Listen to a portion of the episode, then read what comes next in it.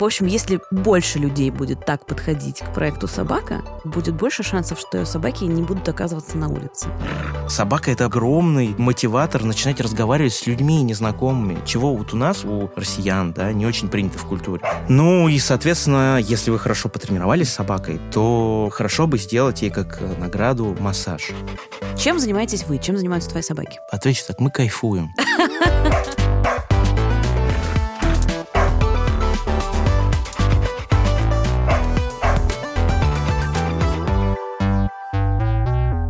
Всем привет! Это подкаст Министерства собачьих дел. Меня зовут Маргарита Журавлева. Я официальный представитель Министерства собачьих дел, журналист, продюсер, собаковод и ведущий этого подкаста.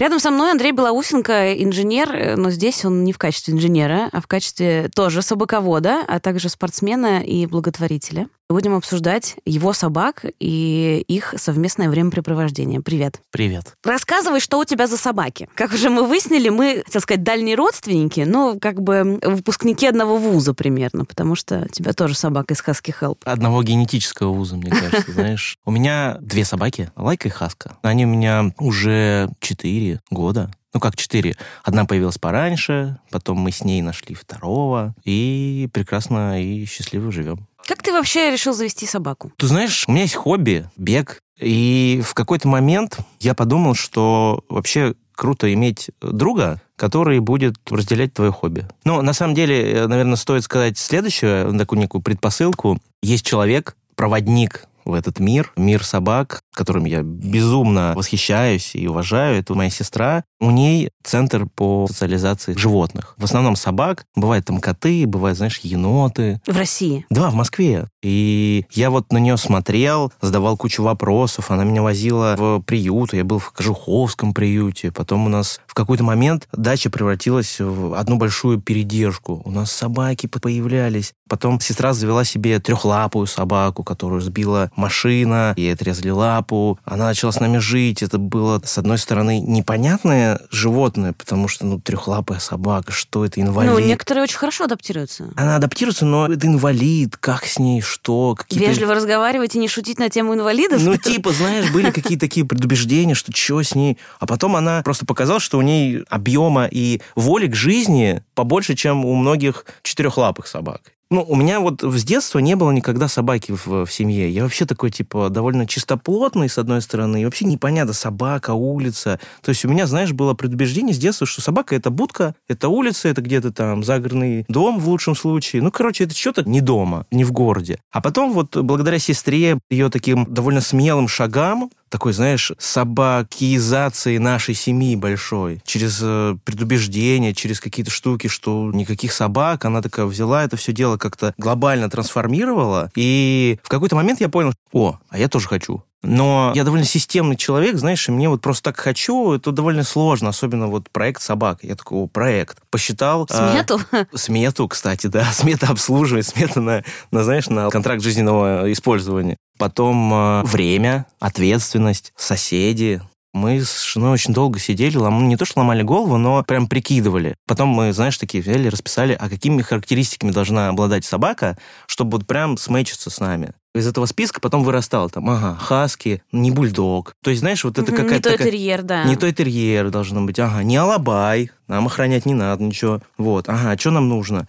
Бегать, активничать, не знаю, ласка, но не чтобы такая, которая, знаешь, за тобой будет все время ходить и, ну... Заглядывать надо... в глаза. Заглядывать в глаза, надоедать таким хвостиком. Ну, как бы, нет, спасибо, ну, не надо. И как-то раз-раз-раз, и вот из этой схемы вырисовалась хаски. Слушай, мне кажется, это очень правильный подход, потому что почему много собак оказывается на улице и в приютах? Как раз потому, что люди не проводят э, вот это исследование предварительное, которое ты провел. Мне кажется, что я сейчас, конечно, шучу, но если у тебя сохранились какие-нибудь, э, знаешь... Эм, Блок-схемы Excel-таблички, которые можно своими данными заполнить, вот это было бы полезно. В общем, если больше людей будет так подходить к проекту «Собака», будет больше шансов, что собаки не будут оказываться на улице. Появилась мысль про хаски, и вы решили, что вы не будете покупать, а хотите взять э, из приюта, потому что у тебя уже была сестра, которая тебя познакомила с этой традицией брать собак из приюта. Действительно, на самом деле, ты права, потому что, в частности, я потом разбирался по хаскам, почему их так много. Это ведь породистая, красивая собака все насмотрелись в какой-то момент, э, помнишь, там лет 5, 7, 10 назад, выходили эти мультики, фильмы, классная собака, северная, голубые глаза, берем. Но никто же не смотрел на бэкграунд, а какой у них характер. А хаски свободолюбивые. Если ты их не выбегиваешь, не вырабатываешь, они начинают крушить тебе дом, квартиру, и у тебя собака в какой-то просто hell превращается такой. У нас есть э, выпуск как раз с Катей, основательницей Husky Help, угу. где она рассказывает, что действительно часть хасок такие, но если вдруг вы хотите хаски, и у вас не очень много времени и сил, то вы можете прям э, в приют обратиться, и вам могут подобрать, например, собаку типа моей, которая после травм, и ей такая активность не нужна. И, в общем, в Husky Help ответственные волонтеры, которые знают характеры собак, своих подопечных, так что есть шанс людям, которые не такие спортсмены, как Андрей, завести хаски, но к этому нужно подойти ответственно, уважаемые слушатели. Если что, не теряйте надежды, но и не заводите бездумно хаски. За это, кстати, огромный респект э, Husky Help, за то, что вот они очень ответственно подходят, когда ты к ним приходишь и говоришь, я хочу собаку, вот хаски у вас. У них там чек-лист есть. Тебе назначается волонтер или куратор. Он с тобой проводит чуть ли не, знаешь, такое собеседование, как вот на работу бывает полегче попасть понимает, что нужно, какие потребности, что. И мы, собственно, точно так же пришли к ним и сказали, слушайте, ну, мы хоть там и бегаем, да, но нам бы поспокойнее какой-нибудь там. И помоложе, наверное, потому что взрослые классно, но мы что-нибудь хотели вот до двух лет. Э, ну, в принципе, рассмотрим любую.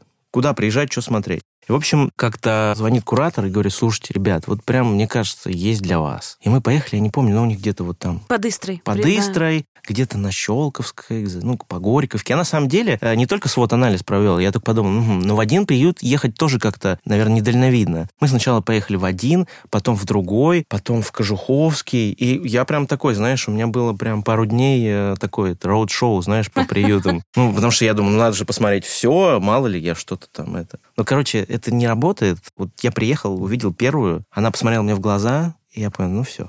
Дальше там кого-то еще выводили, еще выводили. Я такой, не-не-не, все, мое. Но мы такие, знаешь, мы не просто там... Мы сказали, ну ладно, нам надо неделю подумать. Причем, ну, Хаска тоже такая. Ее завели, мы такие, ну, можем просто посмотреть, сказать, и пока. Заходим в вольер, и Хаска такая сидит, спиной к нам поворачивается такая. Мы такие, ну, пока-пока. Она такая, один глаз. Ну, ладно. И Гордая. И такие, а, женщина настоящая. Вот. И неделю мы вроде как думали, я поехал в командировку, а где-то в среду уже звонит жена, говорит, слушай, я что-то думал, думал, забрала уже. Ну, классно. В живет. Я просто вообще не такой человек. Я увидела в Инстаграме у Husky Help свою будущую собаку, задумалась, позвонила, поговорила, сказала, что у меня есть уже одна собака, что я одна, что я знала, что волонтерам лучше рассказать все сразу про себя, чтобы они все понимали, чтобы не было каких-то иллюзий Главное, на самом деле, чтобы у тебя самого не было про себя иллюзий. Это сложно. Это сложно, но это тема, мне кажется, для другого надо, подкаста. Да, надо быть очень проработанным.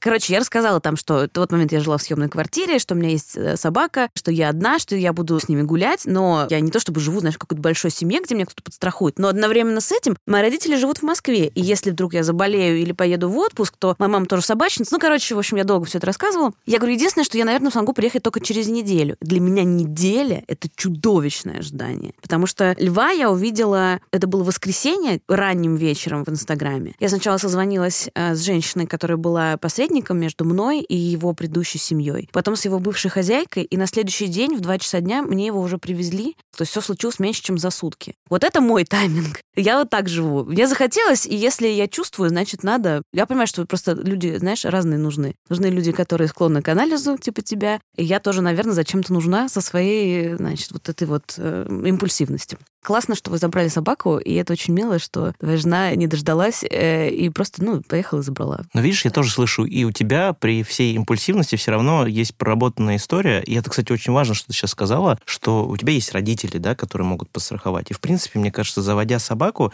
хорошо иметь вот такие штуки, потому что, ну, всякое может случаться когда есть что кто-то подстрахует, Ну, конечно, это важно конечно. Знаешь, я тут недавно задумалась о том, что мы примерно одного возраста с тобой, мне кажется. И мы как бы все собираемся долго жить, там у нас какие-то есть планы на будущее. А вообще бывает очень по-разному. Я вдруг подумала, что было бы здорово иметь... Просто слово такое завещание, от него веет сразу чем-то, знаешь, типа каким-то холодом из склепа фамильного. Но вообще-то случается разное, и здорово, когда у тебя есть договоренности, например, там с твоими родителями или с твоими друзьями, что происходит э, с твоим имуществом, а собака по российским законам относится к твоему имуществу, как бы это ни звучало чудовищно. Если ты заболеешь или вдруг тебя не станет, что будет с твоей собакой?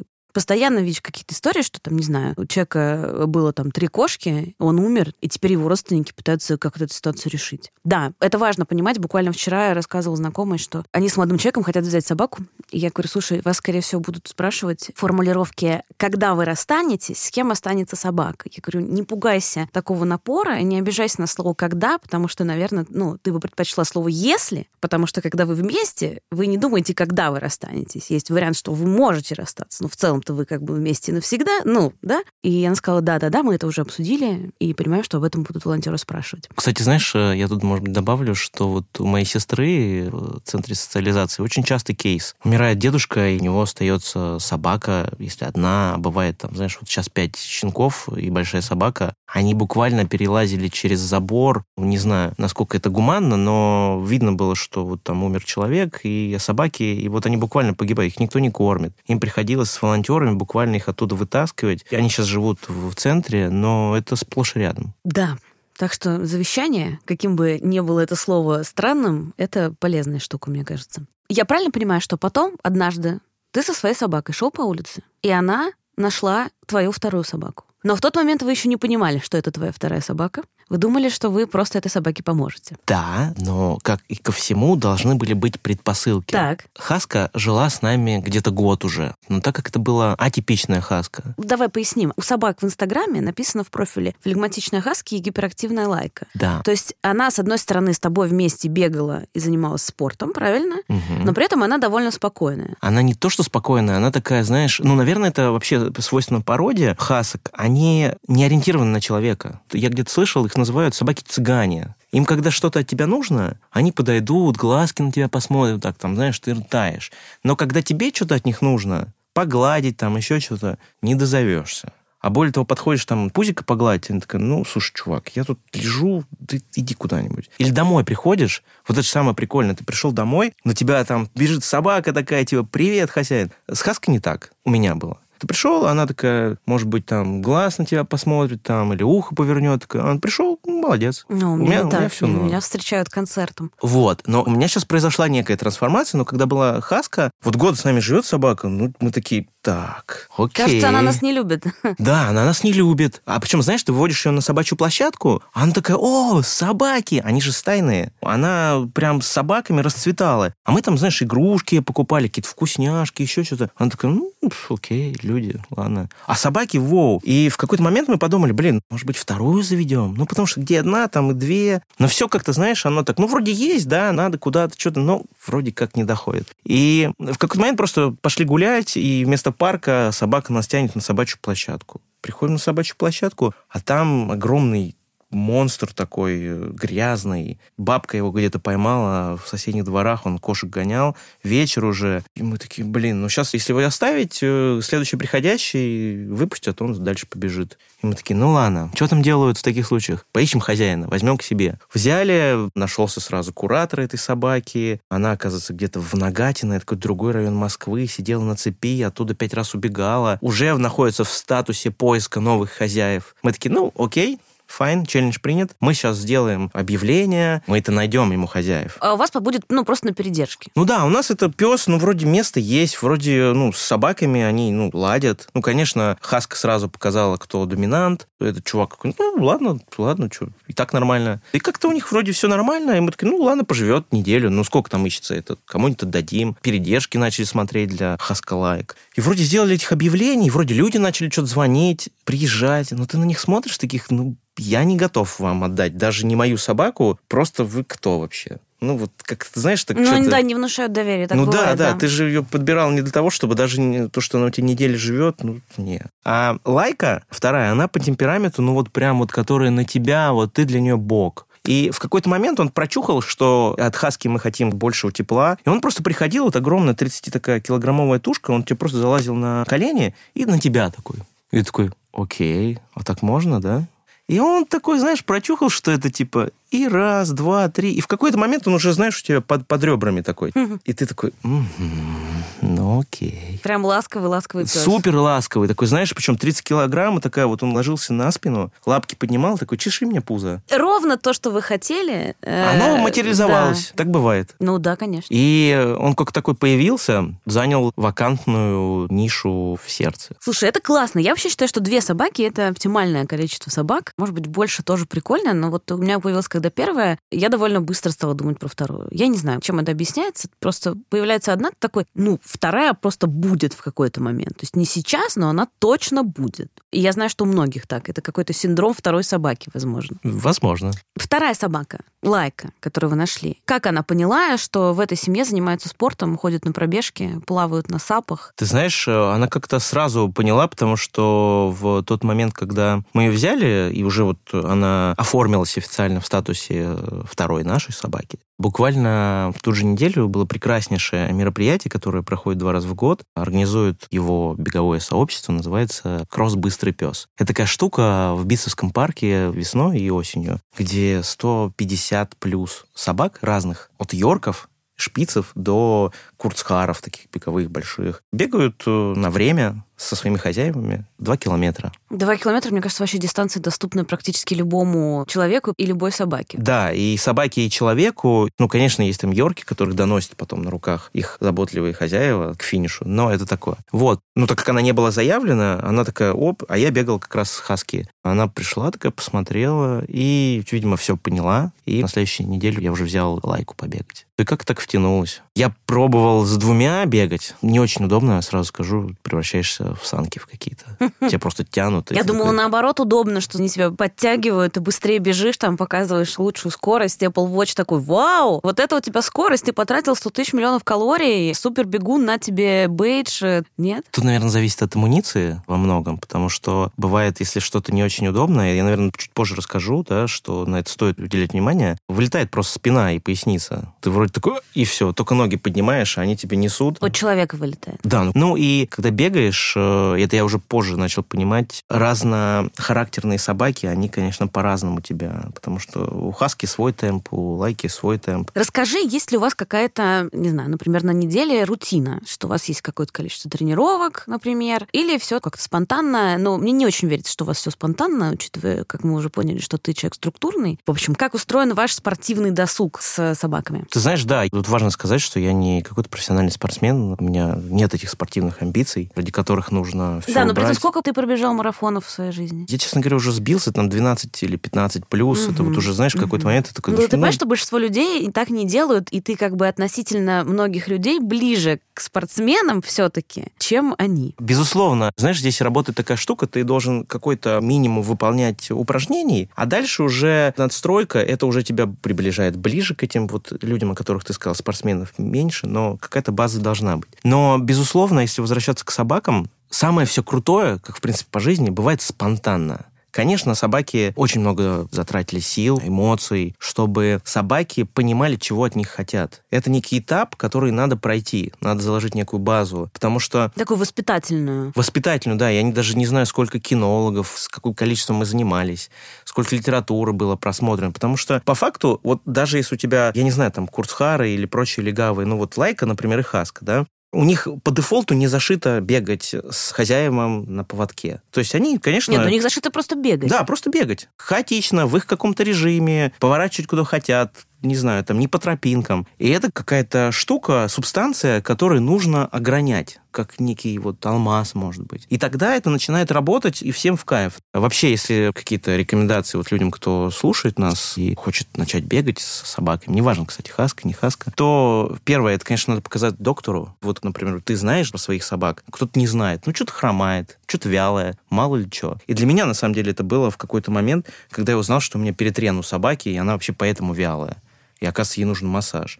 А может еще какая-то штука быть. То есть первое, это доктору показать, безусловно, чтобы он сказал, что окей, типа, годно. Потом не забывать про разминку-заминку с собаками. Это тоже вроде так звучит, какая-то штука непонятная. Но перед любым бегом нужно 5-10 минут просто с ней пошагать, чтобы она хотя бы не типа «вышли из дома, погнали». Так это не работает. У меня это было на уровне новичка. Потом, а, безусловно, это не должен быть асфальт, потому что у Ну, собак... то есть получается, что пока что все, что ты говоришь, относится к людям тоже, которые начинают спортом заниматься Абсолютно. активно, В да. принципе, да. Ну, только вот у людей они могут купить навороченные асиксы с пеной, а собак у них нет. Поэтому лучше грунт, снег, что-то такое мягенькое. Потом не забывать, что собака не умеет потеть. Ее не надо перегревать. Ну, то есть не надо в плюс 30 идти с ней и бежать там 10 километров. Надо не забывать, что она должна пить. Ну, то есть это может быть какая-то тропинка или маршрут мимо источников, или с собой водичку брать. Безусловно, амуниция должна быть правильной. Знаешь, я вот на первую свою пробежку вышел с рулеткой и поводком, а, который вокруг, э, Мгм. как он называется, удавка. А Это супер неправильная история. Я сделаю все неправильно. Потому что у собаки должна быть шлейка, чтобы давление, когда она тебя тянет, распределялось равномерно по телу. Это должен быть пояс у человека,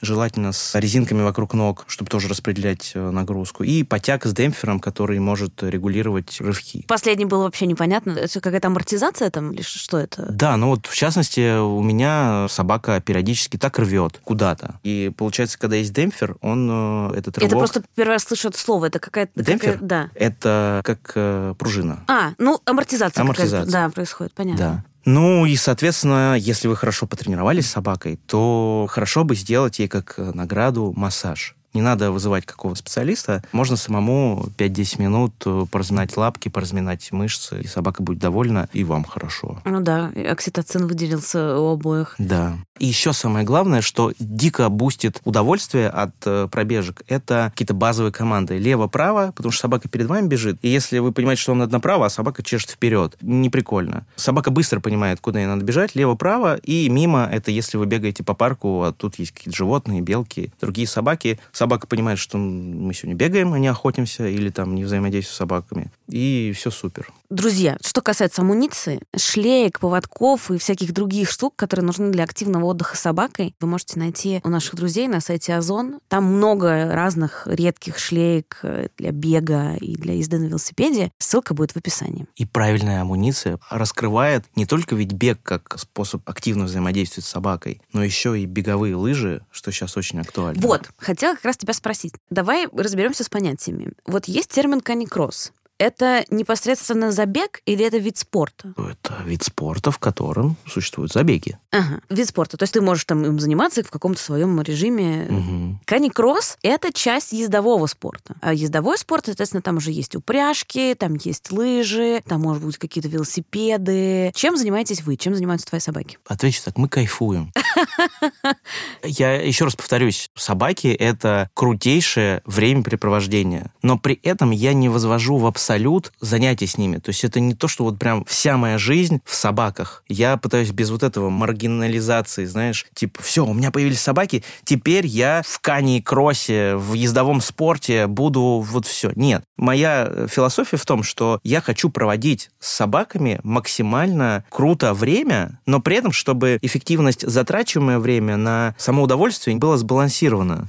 Ну, то есть, знаешь, такой принцип 80-20. Вот, это очень хороший инсайт. Мне нужно вот об этом поговорить с психотерапевтом, про эту пропорцию, потому что, еще раз, уважаемый слушатель, Андрей инженер, а я журналист по образованию, у меня все спонтанно и случайно, и я часто трачу очень много сил, и потом получаю очень мало удовольствия. И это кажется нелогично и непропорционально. Да, хороший заход. Коэффициент полезного действия, если говорить вот инженерным языком, должен стремиться к максимизации. Чего можно еще делать с собаками? Да, вы начали на лыжах вместе ездить. Я подумал, что раз я бегаю с ними, значит, можно то же самое, но только когда я на лыжах. Пришлось пару раз, конечно, улетать в сугробы, но при этом лыжи очень круто для собак, потому что это снег, это супер мягкое покрытие, это вода, потому что снег Можно попить сразу. можно да, сразу да. же на ходу. Это погода, они не перегреваются, наоборот, им по кайфу. Ну, то есть есть какие-то штучки, которые добавляют к этому занятию ништячков. Потом я еще пробовал э, с ними ездить на велосипеде. Купил даже специальную штуку, называется велоудочка. Это чтобы поводок в колесо в переднее не попадал. Мгм. У тебя такая удочка длинная, ты в нее так продеваешь поводок, и она как бы держит впереди его. Ну, как вот морковка перед осликами, Мгм. чтобы все представили. Но мне, честно говоря, не очень понравилось, потому что по лесу с собакой я реально пару раз перелетел через руль. Ну, когда собака ломанулась куда-то не вперед, а налево или направо. Ну, такое, в общем. Не совсем ваша, не совсем Не совсем кайфуете. наше, да. Но прошлой зимой у нас неожиданно появились нарты. Это такая штука типа саней, но на которых ты стоишь. То есть такие Они у вас появились, в смысле, вам кто-то подарил, и вас физически они теперь стоят дома? Или это появилось как развлечение в вашей жизни? На самом деле, конечно, мы смотрели сначала аренду, а потом, знаешь, в какой-то момент жена мне такая звонит, слушай, ну вот я тут заказала нарты. Я такой, «М, класс. И вот как-то они так появились, и в итоге они у меня сейчас ездят в багажнике на крыше в машине. Так, и вы куда-то едете в Подмосковье с собаками, с этими нартами. На самом деле никакого Подмосковья не надо. Ну, конечно, какие-то очень оживленные парки сложно, но перед МГУ есть большой газон, перед которым спокойненько запрягаем. Это еще тоже одна такая большая тема. Это насколько собаки формируют комьюнити. Это правда. Собака — это огромный мотиватор начинать разговаривать с людьми незнакомыми, чего вот у нас, у россиян, да, не очень принято в культуре. Ну, то Да. есть в Европе, например, или где-то в У Штатах, тебя полно смолтоков, да? да, у тебя везде смолтоки, а в России, если ты улыбнешься, в лучшем случае люди такой подумают, ну ты кукуха Нет, ну в лучшем случае они тебе улыбнутся в ответ и Это скажут прям- тоже хорошего дня. Мне кажется, этого в Москве уже становится какое-то количество приятное все-таки, не, Да. не минимальное, да. Соответственно, если вернуться, то, получается, собаки, они еще сформировали некое комьюнити себе подобных и хозяев себе подобных. Вот, и у нас такой, типа, уже, знаешь, комьюнити какое-то. Хаска-любителей, хасководов, хаска-хозяев. И мы тут пару недель назад э, запрягли всех в эти сани. Сколько собак было? Четыре собаки. Это такой кайф. Я бы хотела сказать, что мы как-нибудь хотели бы присоединиться, но, как ты уже знаешь, мои собаки обе довольно хромые, и Мише точно пока ничего нельзя такого. Леве, может быть, можно, но под присмотром тоже врача, так что надо будет уточнить. Поэтому пока что у меня, знаешь, такие паралимпийцы, короче. Это не отменяет того, что они тоже могут, у них тоже есть там воля, желание, амбиции и прочее, но так получилось, что у меня две хромые собаки, и мне кажется, в этом есть даже какой-то плюс. Я уже что-то понимаю про тазобедренные суставы собак. Как показывает практика, уровень физической развитости собаки, он никак не влияет с тем кайфом, который они дают тебе. Это правда, абсолютно. Точно так же, мне кажется, и трехлапые, и одноглазые, и слепые собаки, и старые собаки, которых можно взять в приюте. Если у вас какой-то случается контакт, это гигантское пространство, просто умножающее любовь все время, улучшающее настроение. И я, собственно, поэтому завела собаку сначала одну, потом вторую, и вообще считаю, что это какая-то, знаешь, э, собаки основа моего благополучия и ментального здоровья, потому что, ну, там, я сама уделяю своему ментальному здоровью какое-то внимание и время, но собаки мои тоже терапевты. Известная же штука, что собаки оказывают некий терапевтический эффект на человека. Это называется канистерапия. Да, есть такой. Я надеюсь, что мы когда-нибудь позовем такого специалиста, потому что она развивается вообще в России постепенно. И поговорим вообще про то, что в плане науки уже люди знают, про то, как собаки положительно на людей влияют. Не просто сю-сю-сю, какая миленькая собачка, а есть, насколько я понимаю, научная работа на эту тему, что собаки действительно могут улучшать там разные тревожные состояния, например. Но это мы обсудим с каким-нибудь э, человеком, который такие исследования делает. Спорт же тоже улучшает тревожное состояние, правильно? Ну, безусловно, тут исследований побольше про выделение гормонов во время бега. И есть такое понятие, как runner's high. Да. Вот. Да, эйфория бегуна. Эйфория бегуна, да. Это все понятно, что там и эндорфины, и известные пресвятые дофамин с серотонином выделяются во время занятий. Безусловно. А когда у тебя еще есть собака, это вообще, мне кажется, супер бустится в моменте. Так вот, знаешь, можно вернуться к тому, что еще можно делать с собакой. Так. Помимо бега, как мы говорили, помимо лыж, помимо нарт и помимо велосипеда, еще и САП. Это Мгм. тоже такая, знаешь, вот крутейшая история, которую мне удалось реализовать в этом Сап это году. такая доска, на которой ты плаваешь с собакой э, по открытому водоему, правильно? По водоемам, да. И э, я очень много путешествовал и очень много видел, где собаки плавают с человеком. И мне кажется, это прям какое-то высшее проявление единства и какого-то такого командности между человеком и его другом. То, что я видела, выглядит очень медитативно. Сидит человек на этой доске, гребет медленно, и собака сидит рядом с ним. В этом есть что-то, не знаю, не то чтобы первобытное, но какое-то такое вот единение человека и собаки. Вот, кстати, это интересное наблюдение про первобытность. А в чем там для собаки спорт? Предполагается, что собака в какой-то момент спускается в воду и тащит этот сап? Или просто она проводит с тобой время? Спорт для собаки в том, что она плавает, а, как известно, плавание развивает очень большое количество мышц. То есть собака слезает с доски? Ну да, но это не спорт, это фан. Это какое-то действие ваше общее, которое все кайфуют. Собака вода, ты от того, что ты с собакой гребешь, куда-то вы плывете, вы пошли на дело с собакой. Ну, по-моему, это кайфово. Угу. Можно за хачапури сходить в соседнее кафе с собакой, а можно на сайт покататься. Практический вопрос. А сап не переворачивается, когда собака решает спрыгнуть с него и поплыть? Сап вообще может перевернуться, но ты же стоишь, держишь баланс. Ага, держишь баланс, а тоже в этом есть физическое Конечно. упражнение. Понятно. Я хотела с тобой поговорить еще про благотворительность, которая тебе не чужда, правильно? Мгм. Во-первых, у тебя был какое-то время назад пост в Инстаграме про то, на что пошли деньги, которые ты собирал для приюта. Что это за история? Причем ты собрал как-то очень немало денег. У меня был день рождения, мне исполнилось 35 лет, и я подумал, что было бы очень круто дать что-то другим в этот день. Я ждал, что будут спрашивать про подарки, вот это все. И я подумал, о, какая крутая штука. Я, конечно, не был оригинальным, много так кто делал. Вот. Я подумал, дай-ка я соберу денег для приюта. Я поговорил с сестрой, у них там живут 77 сейчас собак, Вообще, в чем суть этого центра, он называется Русдог, это то, что девочки, волонтеры, они ловят собак, забирают их вот из каких-то историй, типа этого дедушки, который умер, социализируют для того, чтобы потом эти собаки приживались в... Ну, чтобы их можно было успешно пристроить. Да, там. чтобы это не просто, типа, с приютской собакой, которую ты непонятно, что от нее ждать. Ну, они какие-то характеристики составляют, как-то их тренируют, воспитывают, лечат, если надо. Причем берут, как правило, самые безнадежные истории. То есть какой смысл взять условную хаску снова к себе, потому что более высока вероятность. А они берут прям совсем таких вот, ты думаешь, воу.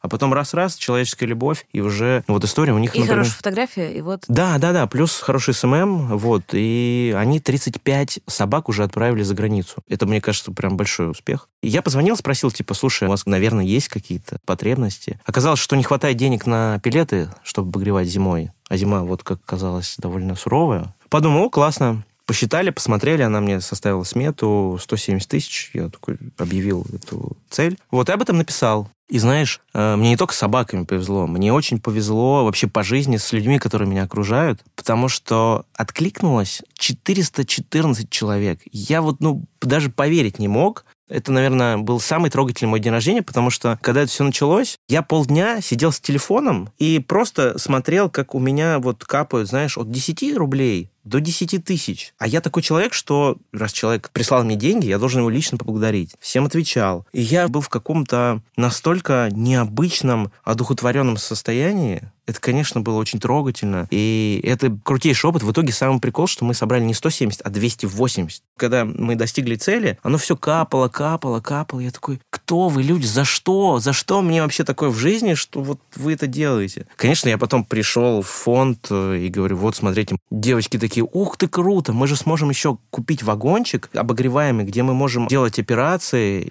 Я потом приехал, посмотрел, и это тоже такой трогательный момент. Я видела в Инстаграме, что ты прям приехал, отчитался, рассказал, показал, э, что на эти деньги сделано. Мне просто кажется, что действительно это очень важно, потому что, во-первых, люди понимают такие, ага, то есть я не просто человека поздравил, к моим деньгам ответственно отнеслись, а во-вторых, те, кто, например, там, не знаю, пропустили этот сбор или не были на тебя подписаны, они узнают о том, что вот, а, этот человек так делает, и можно, например, к нему обратиться, не знаю, если возникнет желание кому-то помочь, или если возникнет желание на день рождения такую штуку на свой сделать, спросить там, а кому ты доверяешь, может быть, это тоже для какого-то приюта можно собрать, но там так забавно, ты прям как Леонид Парфенов ходишь по этой территории, рассказываешь, вот мы купили вот это, вот мы купили вот то. Но это твой не первый опыт, правильно? Не первый, но я бы тут еще вот что добавил. Ты говоришь, что есть люди, которым доверяешь. Потому что периодически сыпется в директ, знаешь, там сообщение, Андрей, помоги вот этим. И там э, аккаунт какого-то там живодерни или какого-то приюта где-то очень далеко, где творится какая-то полная дичь, на которую, конечно, эмоционально ты подвязываешься, но... К сожалению, очень часто это могут быть это, мошенники. это может быть мошенничество, да, потому что там, типа, переведите по вот этому номеру туда-то, и такой думаешь, Непонятно блин, куда. непонятно, кто эти, что это. И это очень важная история, почему был именно Русдог, потому что это понятная организация, она определенным образом зарегистрирована. Она отчитывается по каждому рублю.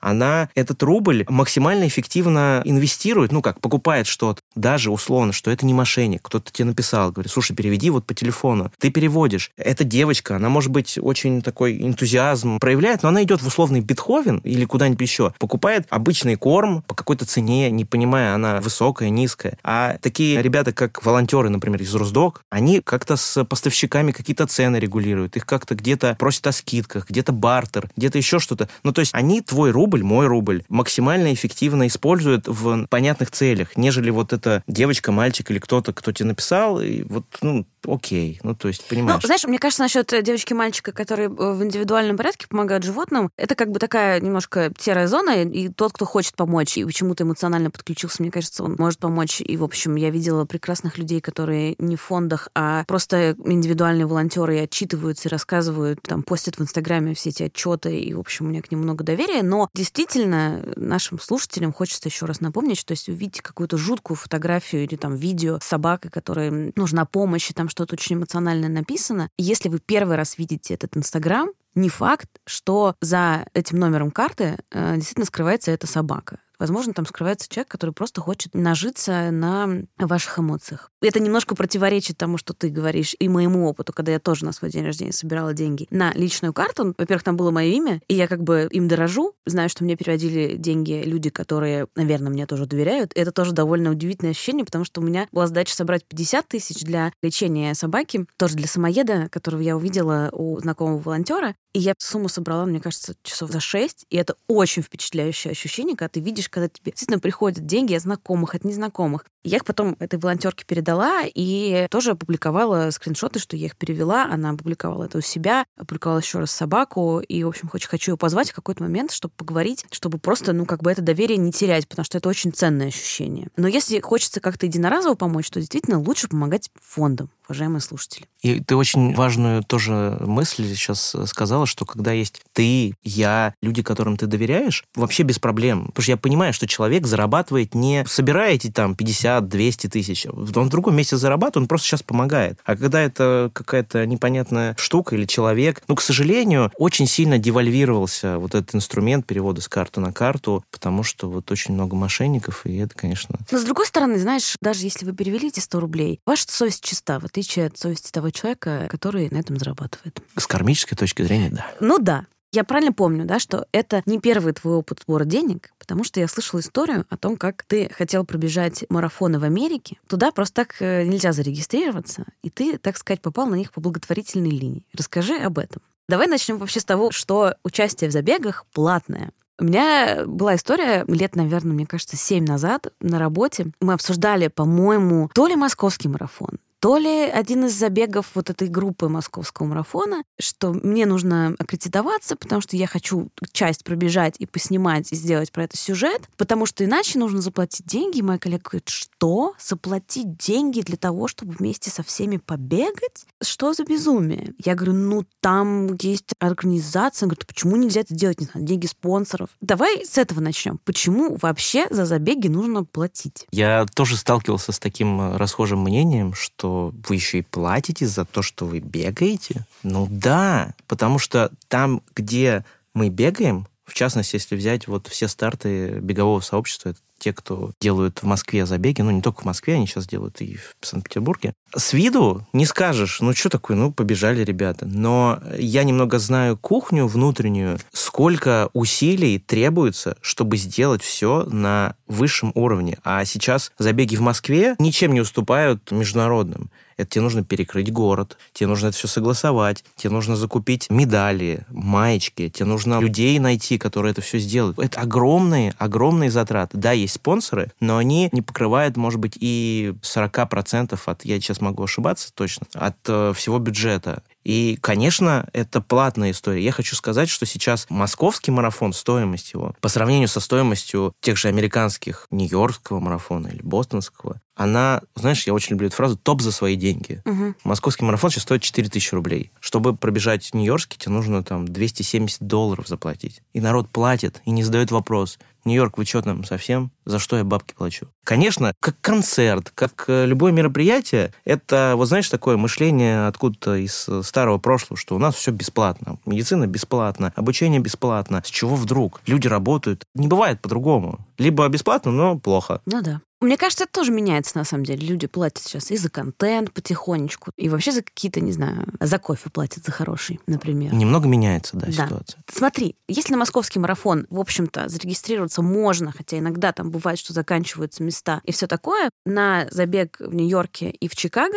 по-моему, просто так даже нельзя зарегистрироваться, должен какую-то занимать очередь, какую-то выигрывать лотерею, или я не права? Ну, смотри, есть э, шестерка марафонов в мире, они объединены в большую такую сеть марафонов-мейджеров. Три в Америке, в Нью-Йорке, в Бостоне в Чикаго. Два в Европе, Берлин и Лондон. И один э, в Японии, в Токио. На них просто так прийти, сказать, возьмите мои деньги, я у вас побегу, не получится. Потому что есть лотерея, желающих больше, чем мест, может вместить просто город. Желающих больше, чем... Да, потому что город может вместить, а люди хотят, потому что в сообществе это престижно, правильно? Если очень коротко. Если очень коротко, мечта любого бегуна, любителя марафонца Нью-Йоркский марафон. Нью-Йоркский марафон, Бостонский марафон, марафон Чикаго и вот остальные, о которых я сказал. Потому что это, ну, вот так случилось. Это Ну, одни то из есть для, старейших для марафонов. профессиональных спортсменов это Олимпиада, а для спортсменов-любителей это такой забег. Насколько я понимаю, могу ошибаться, мышление профессионального спортсмена, они все-таки ориентируются там, где призовые больше, хотя на мейджорах очень высокие призовые. А здесь чисто угар просто.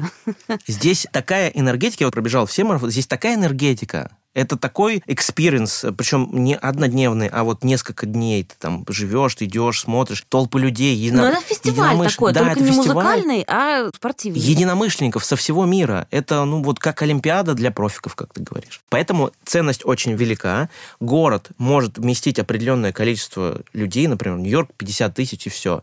Бостон вообще там 30, и, извините. Соответственно, желающих больше, вот в Нью-Йорк, например, там 50 может вместить, желающих 150 тысяч. Ну, в разные года, по-разному. Соответственно, что им делать? Они делают лотерею. Им еще очень важно, чтобы у тебя были разные джендеры, разные вероисповедания. Ну, то есть, это, чтобы была полностью такая вот ассамблея ООН, что называется. Так, Вот. как вежливо, да. А Поэтому а, проходишь анкетирование, рассказываешь, кто ты, что ты. Еще один есть момент, если ты профик, ты бегаешь быстро, и если ты не то, не то, проиграл лотерею, быстро не бегаешь, как я, например, то можешь собрать э, благотворительность, и тогда тебя допускают. Но благотворительность не просто ты такой, типа, ну, ребят, давайте соберем на что-нибудь. У каждого марафона есть аккредитованных 20-30 организаций. Ты пишешь в эти организации, говоришь, чуваки, я хочу. Еще не все причем соглашаются, потому что если ты такой, типа, я хочу, но не смогу, а они тебе дали возможность, зарезервировали за тобой слот на этот марафон. На следующий год, если ты не собрал, их лишают этого слота. То есть они еще проводят на своем Очень уровне. сложно все звучит. Это такой, знаешь, проект. Мгм. И, собственно, ты как раз вот не выиграв лотерею для того, чтобы заплатить деньги за забег и еще заплатить за билеты, за проживание, и за все, за все, за все, за все. Но мы уже поняли, что это прикольно просто и стоит Бывает, того. бывают периоды в жизни, когда это прям очень хочется. Ты решил попробовать попасть на марафон через благотворительную организацию. Да, Сколько тебе нужно было собрать денег? Ближайший марафон, на который мне очень хотелось и был, вот он возможность, это был Чикагский марафон. И я нашел благотворительную организацию, называлась Team Pose. Это команда Лапы, которая помогала чикагским бездомным собакам и кошкам находить Представляете, я никогда не думал, что в Америке, Есть такая проблема. да, у них точно такие же проблемы, как у нас, абсолютно. И есть волонтеры, есть люди, которые этим помогают. Начал с трех тысяч долларов. Ну, то есть они тебе говорят, слушай, вот три тысячи долларов собираешь, мы тебе даем слот, пожалуйста. Не собираешь, сори. Готов? Я такой, ну, не знаю. Я вообще, в принципе, никогда особо не собирал. Это был 2017 год. Так. Я такой, ну, попробую. Ну, а в крайнем случае можно из своего кармана заплатить 3000 долларов? Да, но не хочется же. Ну да. Конечно, ты оставляешь как гарантию свою кредитную карту. но Не хочется. Как-то глупо покупать еще за 3000. Нет, ну если тебе так сильно хочется пробежать Ну чикагский да, марафон, если то, ты может там быть, такой, арабский шейх, да, Типа, то- да. Но это не мой случай. При этом они тебя гайдят, что нужно делать, какими способами ты можешь достигать. И, в принципе, ты такой, ну ладно, окей, непонятно. Поэтому я методом пробы и ошибок приобретал такой опыт у нас в То есть России. ты рассказывал у себя в соцсетях, что ты хочешь пробежать марафон. да, И ты договорился. да, но это не работает. Так, а что работает? Работает, э, когда приходишь к человеку и лично ему рассказываешь свою историю, почему, что и что надо сделать. Все очень удобно. Прям с телефона покажешь, слушай, ну вот, смотри, а дальше up to you. Так, ты выходил как? У тебя был список самых богатых твоих друзей? Или как? Ты знаешь, я все-таки стараюсь не делить э, друзей на богатых, небогатых. Просто, ты знаешь, как оказалось, сделать некий аудит своих друзей и знакомых тоже бывает полезно. Потому что оказывается, что твои друзья это не те, с кем ты ходишь в бар в пятницу, а в принципе довольно широкий круг. И это могут быть не только друзья, это коллеги по работе, это бизнес-партнеры, это знакомые со школы. Представляешь, это такой был прекрасный, прекрасная возможность узнать у людей, которые вроде в твоем кругу, но с которым ты долго не общался. Рассказать, что вот есть такая штука, мне нужна помощь, но при этом и увидеть, вспомнить людей, узнать, как у них дела, ты с ними долго не общался. И как бы такой... И это вот с точки зрения психотерапии терапии такой расширяет довольно твой круг осознания, что ты не один. связи, да. Да, да, ты не один вообще здесь. То есть ты буквально прошелся просто по друзьям и так собрал эти деньги. А тебе не говорили, что, слушай, блин, ну, конечно, ты большой молодец, но, блин, собаки в Чикаго, в России вообще-то дети умирают. Ты сейчас попала прям в точку, потому что это, наверное, топ-1 вообще, так. в принципе, истории. Возражений, да, на, на Возражений? Ну, естественно, я даже не переубеждал, потому что, ну, типа, ну да,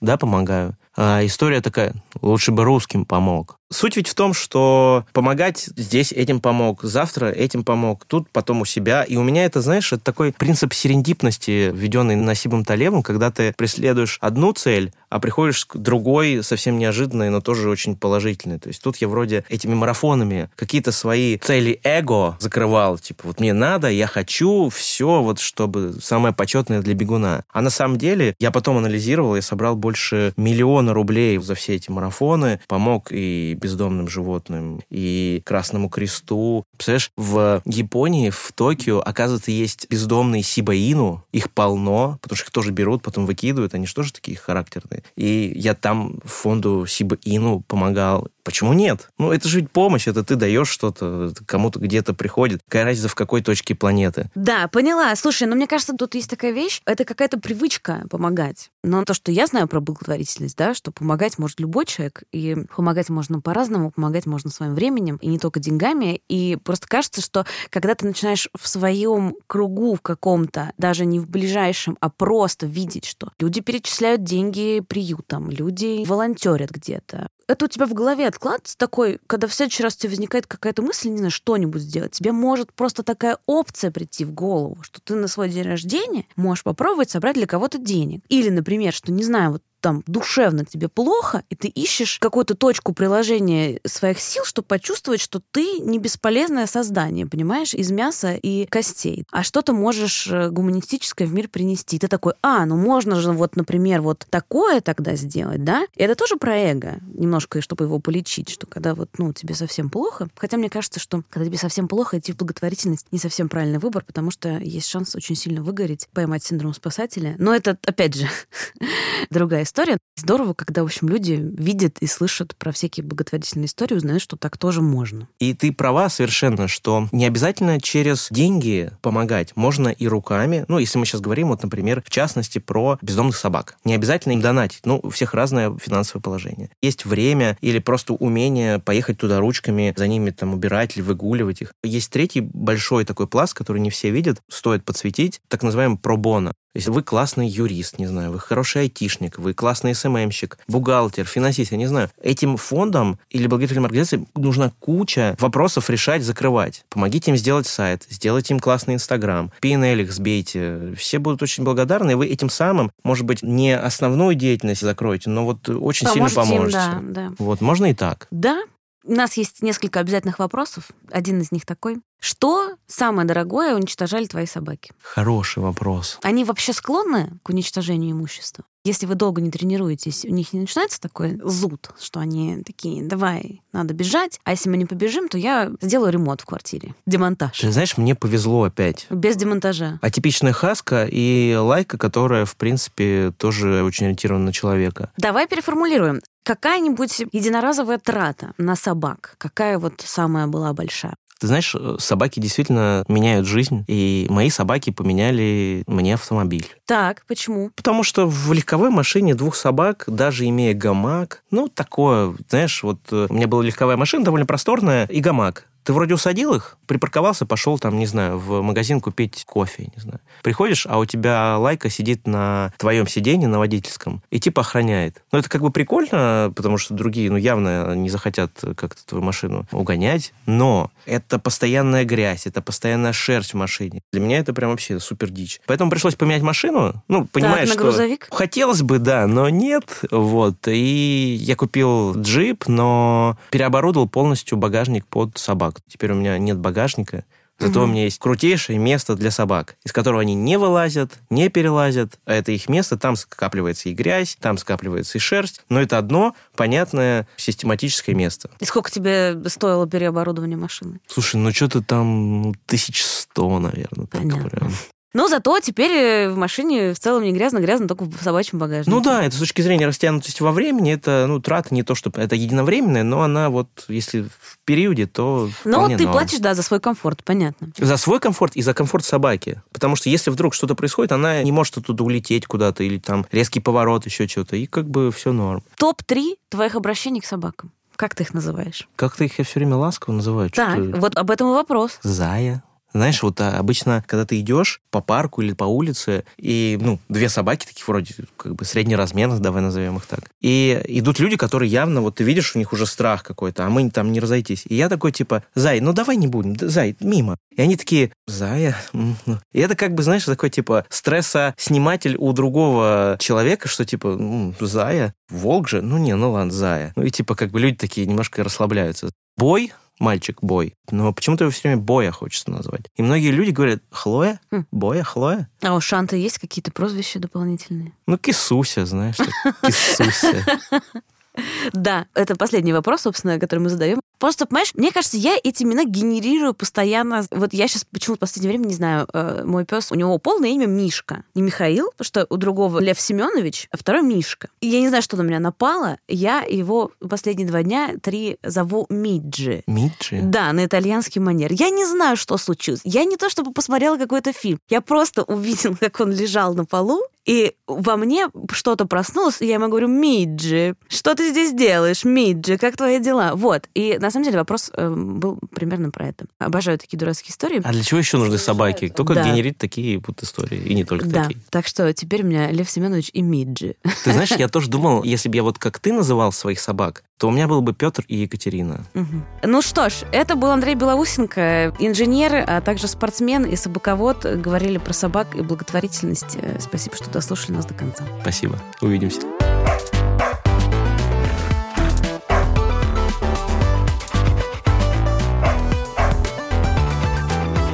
Спасибо, что слушаете наш подкаст до самого конца. Вот кто делает для вас Министерство собачьих дел. Автор и ведущая Маргарита Журавлева, продюсеры Сергей Епихин и Маргарита Журавлева, звук, подкаст «Студия Сила звука», графика Софья Гинова.